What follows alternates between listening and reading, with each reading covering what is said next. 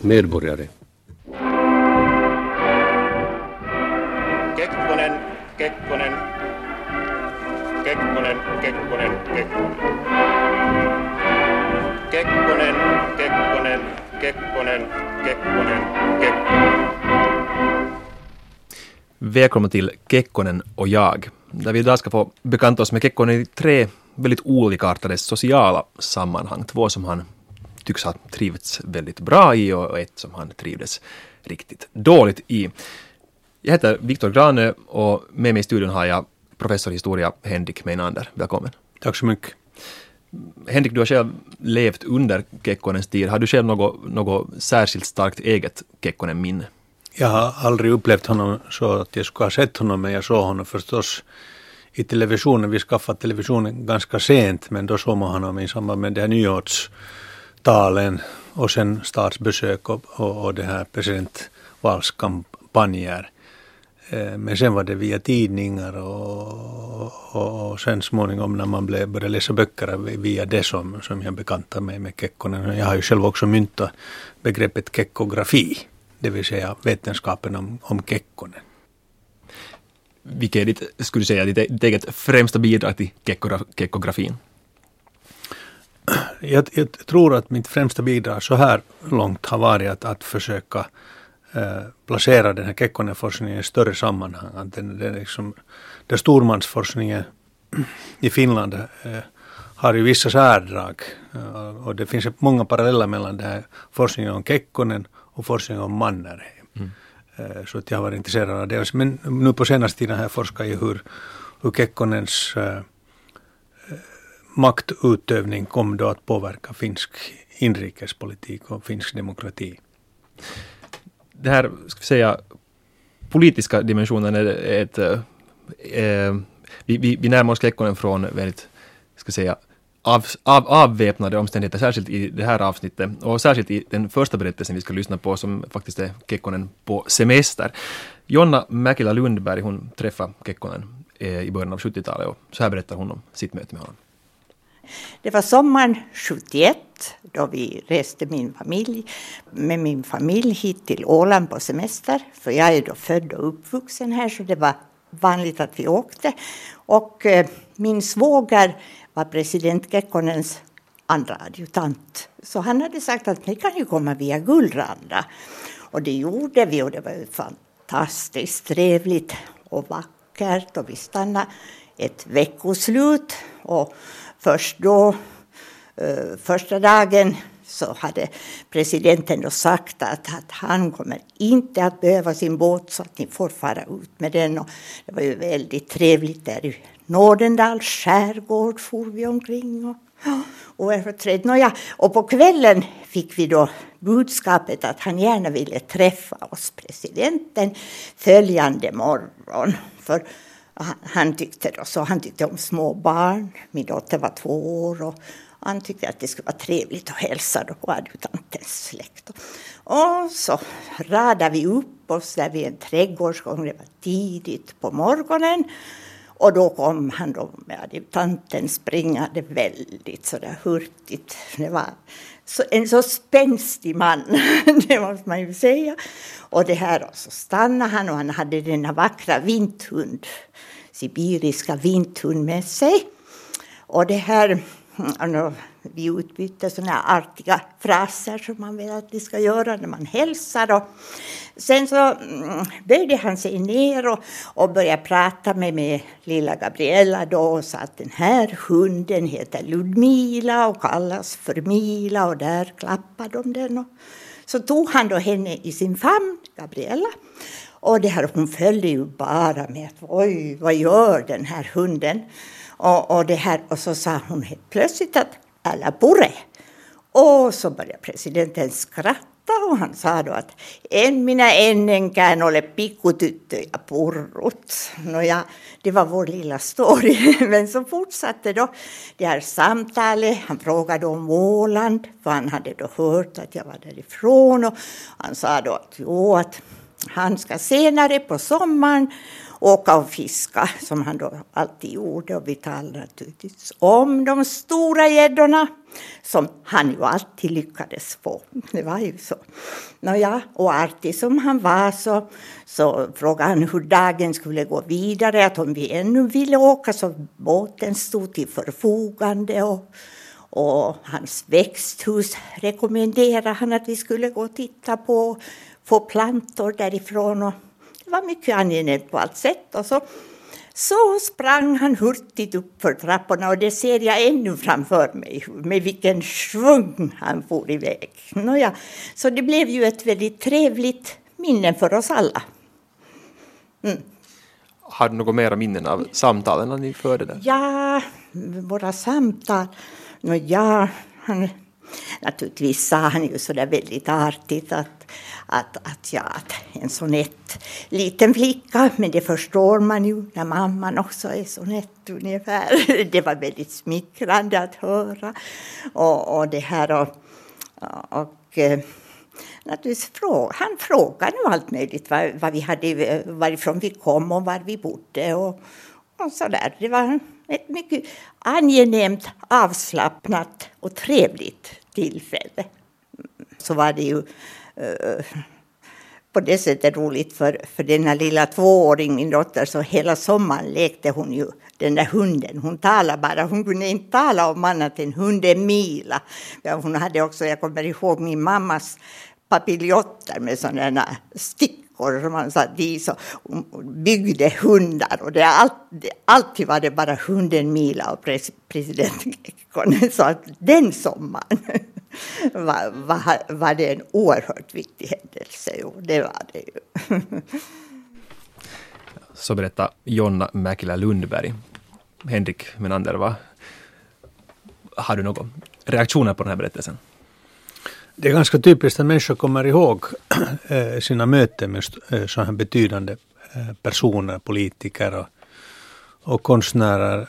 Alltså också enskilda fraser och eftersom då ja, de var mycket fokuserade när de träffade den här personen och, och sen kommemorerade många gånger om och om igen och det blev en anekdot som, som har, så att säga, familjen har tagit vara på. Och det gäller inte bara familjer utan det gäller andra eh, gemenskaper.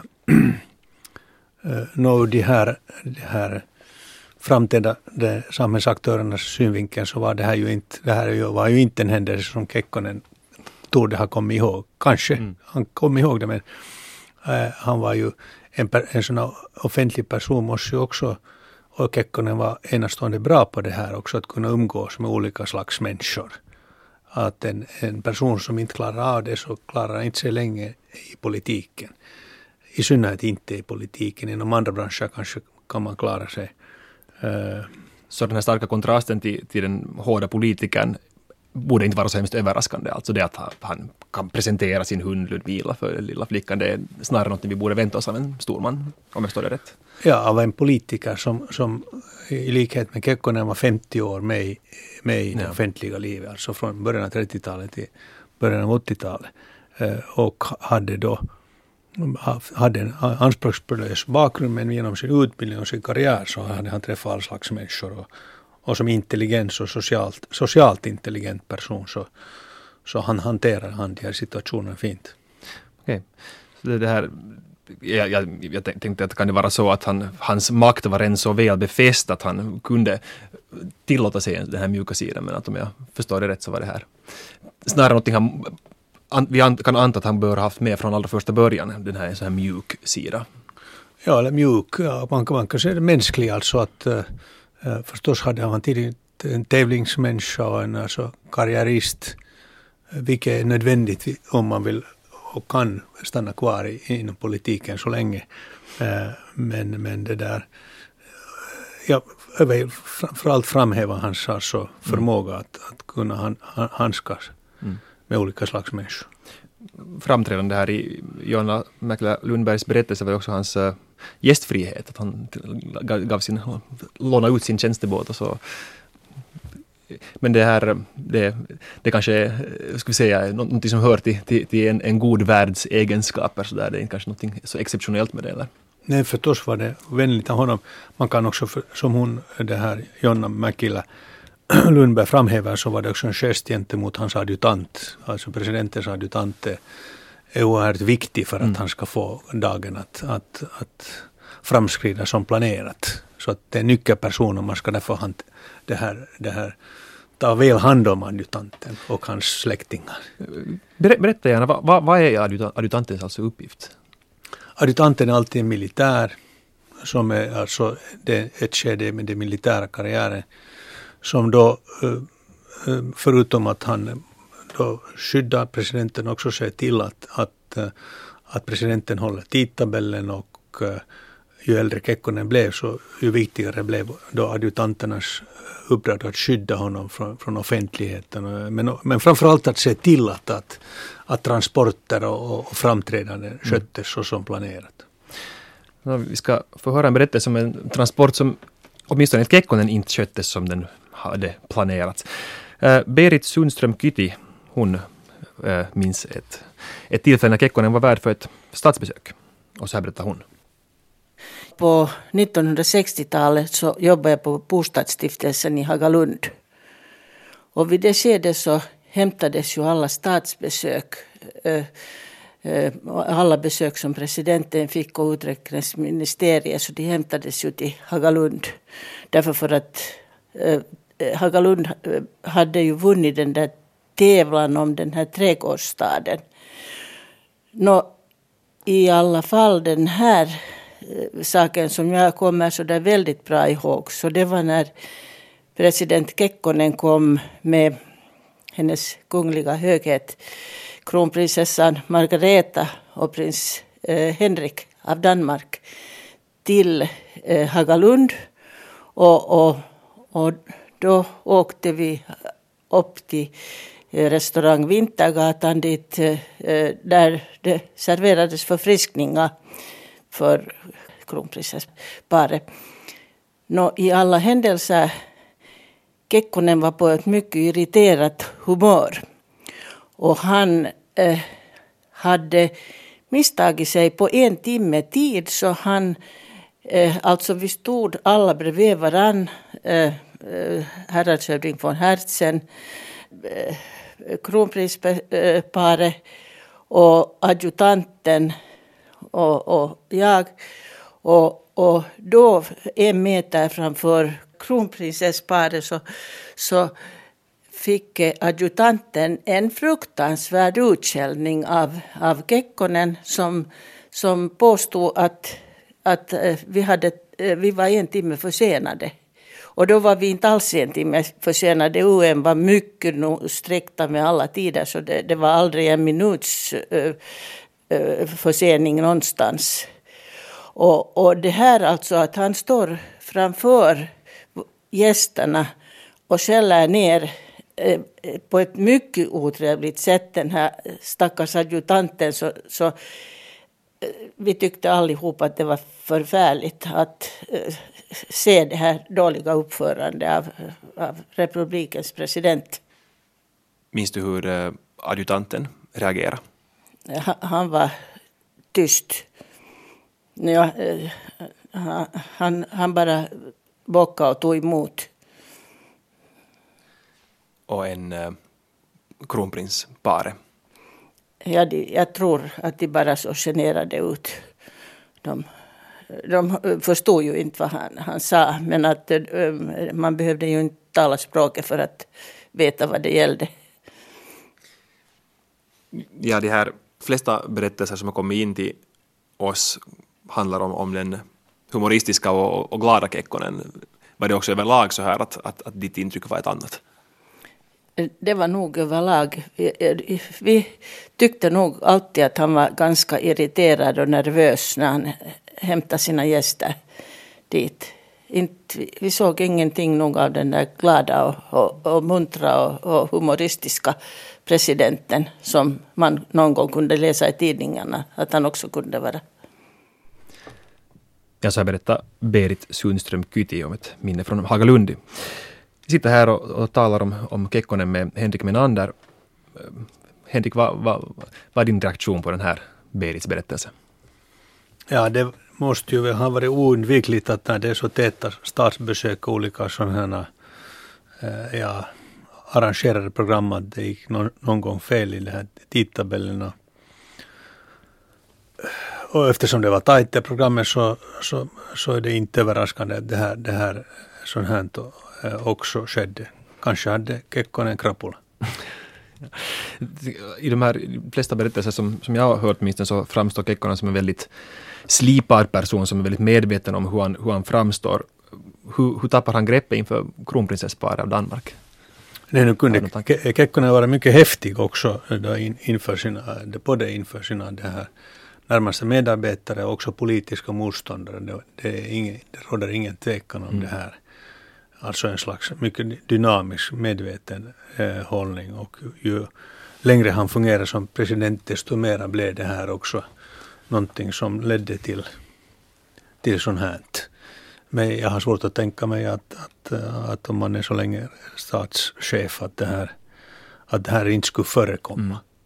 En, en medveten hållning, så här, du tänker du att, han, eh, att det var en, en del av, av den bild han ville inge, att han kunde vara häftig och, och kunde reagera med vrede? Det var nog säkert ett karaktärsdrag också, men ett karaktärsdrag som jag tror är nödvändigt också för en statschef, att man inte är för velig. Mm.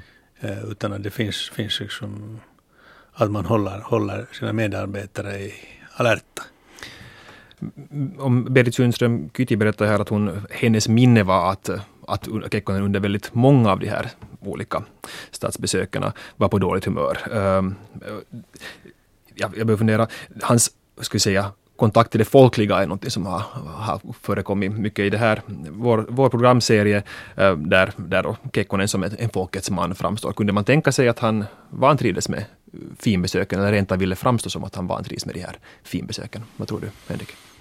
Kanske inte vantrivdes, men det var alltså ju, ju längre han fungerar som, som president så desto mer in, det här vaggad och i, i det här systemet var han. Det, var, det fanns en mycket strikt ordning för hur man skulle göra saker och mm. ting. Och om det inte gick som man hade planerat så var det ju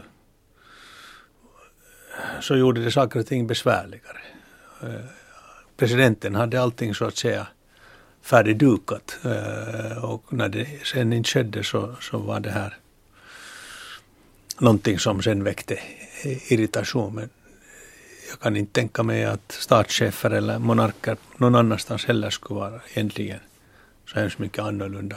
Mm. Drottning Elisabeth den andra. Ja.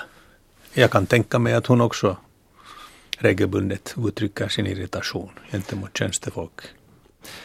Här ingick ju Berit Sundström Kytis berättelse antagande att, eh, att den som hade misstagit sig var Kekkonen själv.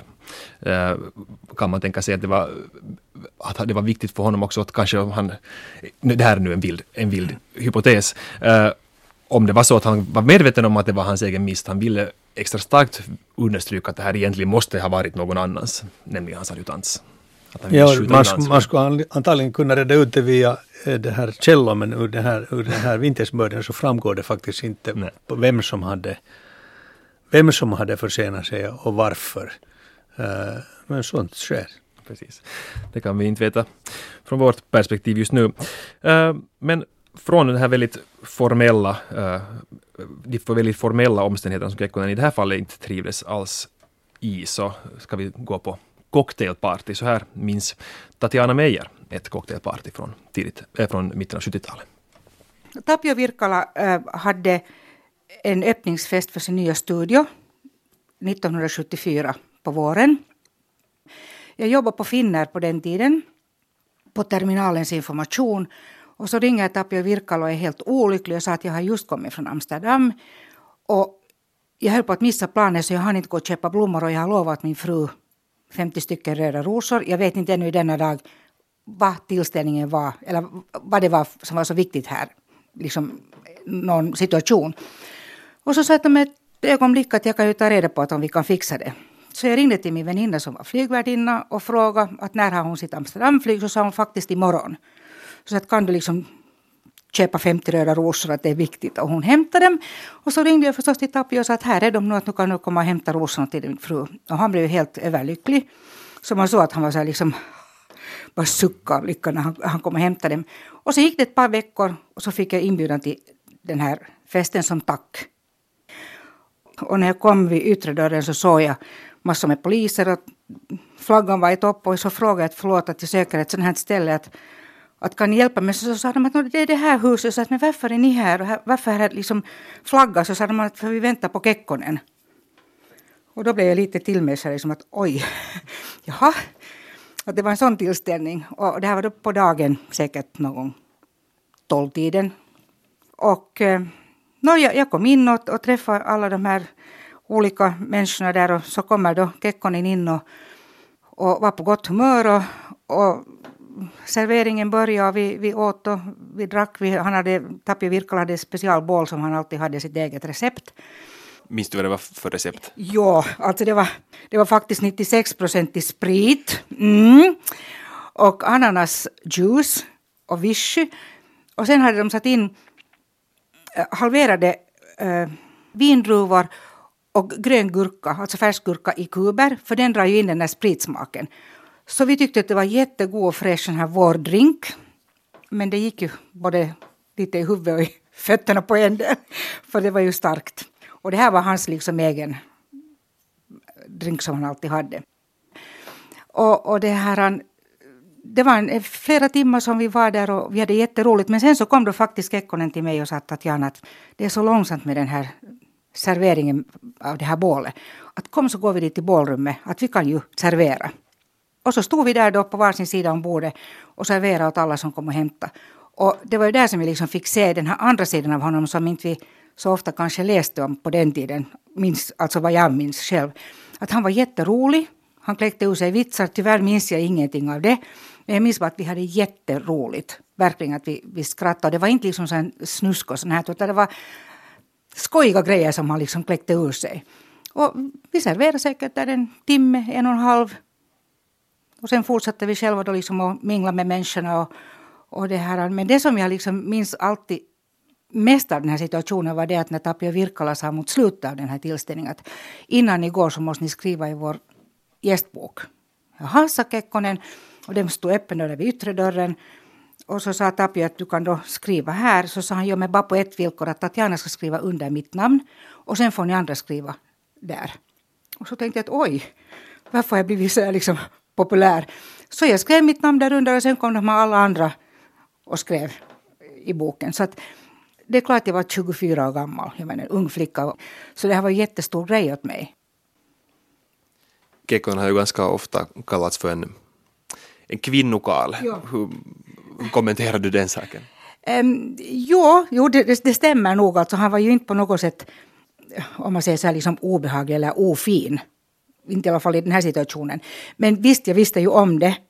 Och jag förstod ju att, det, att han är säkert en, en, en man som förstår sig på vackra, vackra, trevliga kvinnor.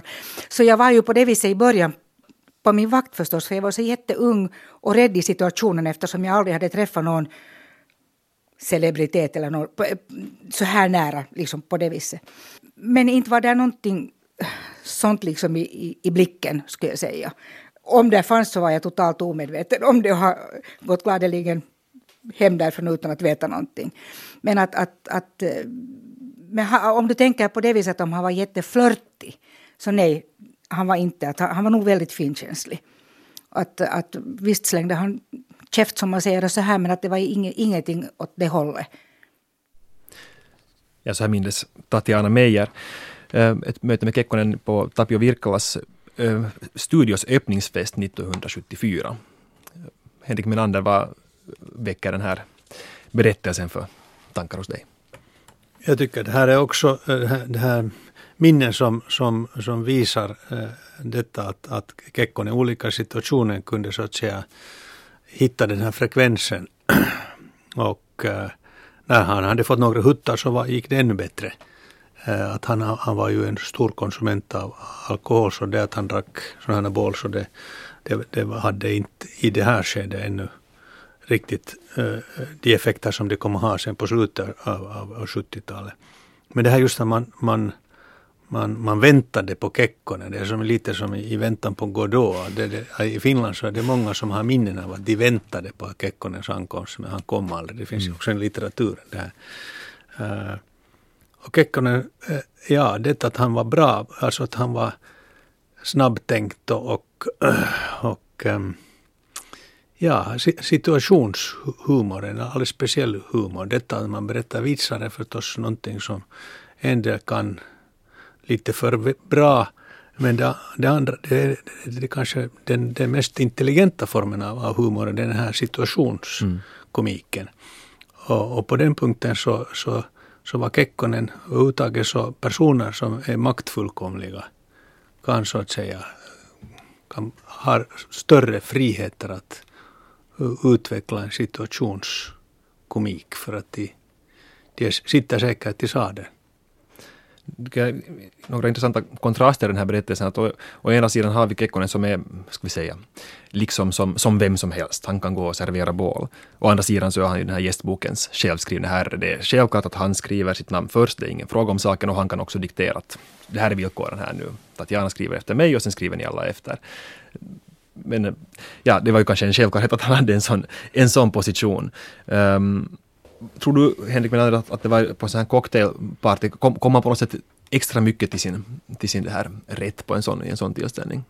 Säkerligen, just om det var en sån cocktailparty var man då, då inhemsk sådan mm. och uh, 60-talet, 70-talet var ju uh, på det sättet en, en, en guldålder när det gäller finsk samhällsutveckling uh, och Hagalund och, och, och de här Tapio Virkkala, de här representerade moderna Finland och Kekkonen, trots att han var över 70 år, så uppfattades som ungdomlig. Mm. Uh, och det att han då ville att, att hon skulle skriva sitt namn först i den här gästboken var ju på ett sätt ett sätt att uh, markera det speciella med hans egen namnteckning. Precis. Också Tapio Virkkala tycker att det är intressant att Kekkonen är på något sätt en sån, blir en naturlig, en självklar del av ett sånt här kulturellt sällskap, att han bjuds in till Tapio Virkkalas fest, men att var det ofta tror du han syntes på liknande tillställningar? Eh, vad jag förstår så, så rörde han sig eh, så mycket han, han kunde också med kulturfolk. Men mm. det var inte en ny sak utan han hade redan på 20 och 30-talet eh, det här då etablera ett nära samarbete. Han, han studerade vid Helsingfors universitet och, och, och hade som många av sina närmaste vänner personer som hörde till den ledande intelligentian. Han tillhörde själv den. Mm. Så att, och många av dem var poeter och konstnärer också. Så det var inte på det sättet en ny sak, alltså bara en, en ska vi säga, gest. Mm. Samtidigt som han av, avslappnat umgås i det här sällskapet så ja, det flaggas och poliserna står utanför. Det kommer man inte ifrån. Kanske det var, som det, det var så det måste vara. Uh, vi, vi, närmar oss slutet på den här, uh, det här avsnittet av Kekkonen och jag. Vi har den här gången fått höra berättelser om Kekkonens socialliv. Uh, vi har hört berättelser av uh, Jonna Mäkelä Lundberg, Berit Sundström Kyti och Tatjana Meijer. Med mig i studion har jag haft professor i historia Henrik Menander. Själv heter jag Viktor Granö och Kekkonen och jag är tillbaka om en vecka.